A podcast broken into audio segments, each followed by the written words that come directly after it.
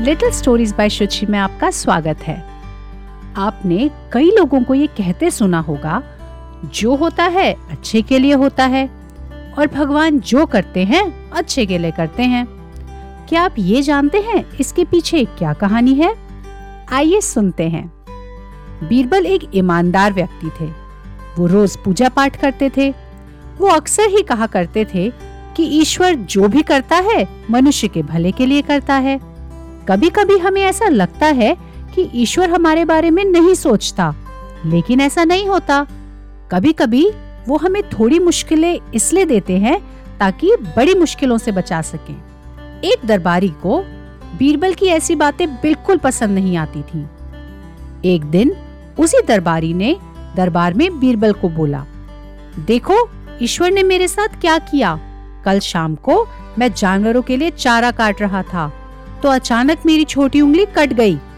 क्या अब भी तुम यही कहोगे कि ईश्वर ने मेरे साथ अच्छा किया है? कुछ देर चुप रहने के बाद बीरबल बोला, मेरा अब भी यही विश्वास है, क्योंकि ईश्वर जो भी करता है, मनुष्य के भले के लिए करता है। ये बात सुनकर वो दरबारी नाराज़ हो गया और बोला, मेरी तो उंगली कट गई और बीरबल को इसमें भी अच्छाई नज़र आ रही है। मेरी तकलीफ़ तो जैसे कुछ भी नहीं है। बाकी दरबारियों ने भी उसकी हाँ में हाँ मिलाई।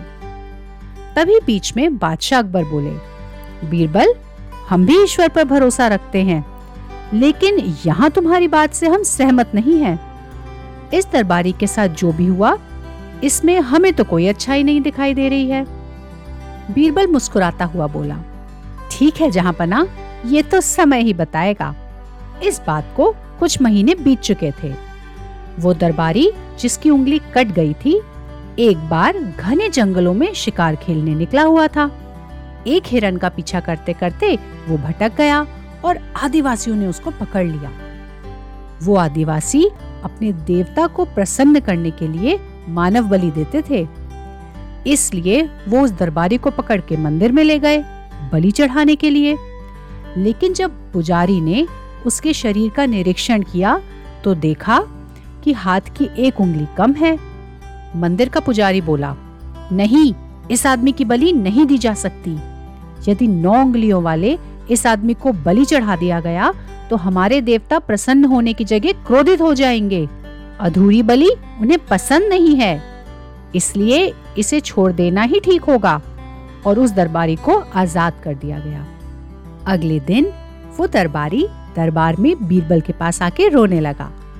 तभी बादशाह भी दरबार में पहुँचे और उस दरबारी को बीरबल के सामने रोता देखकर हैरान रह गए। तुम्हें क्या हुआ? रो क्यों रहे हो? बादशाह अकबर ने सवाल किया। जवाब में उस दरबारी ने अपनी आप बीती सबको सुनाई। उसने सब बताया कि उसके साथ जंगल में क्या क्या हुआ। वो बोला, अब मुझे विश्वास हो गया है। ईश्वर जो भी करता है, मनुष्य के भले के लिए ही करता है। यदि मेरी उंगली ना कटी होती तो निश्चित ही आदिवासी मेरी बलि चढ़ा देते। इसलिए मैं रो रहा हूँ। लेकिन ये आँसू खुशी के हैं। मैं खुश हूँ क्योंकि मैं ज़िंदा हूँ। मुझे बीरबल के ईश्वर पर विश्वास पर शक नहीं करना चाहिए था।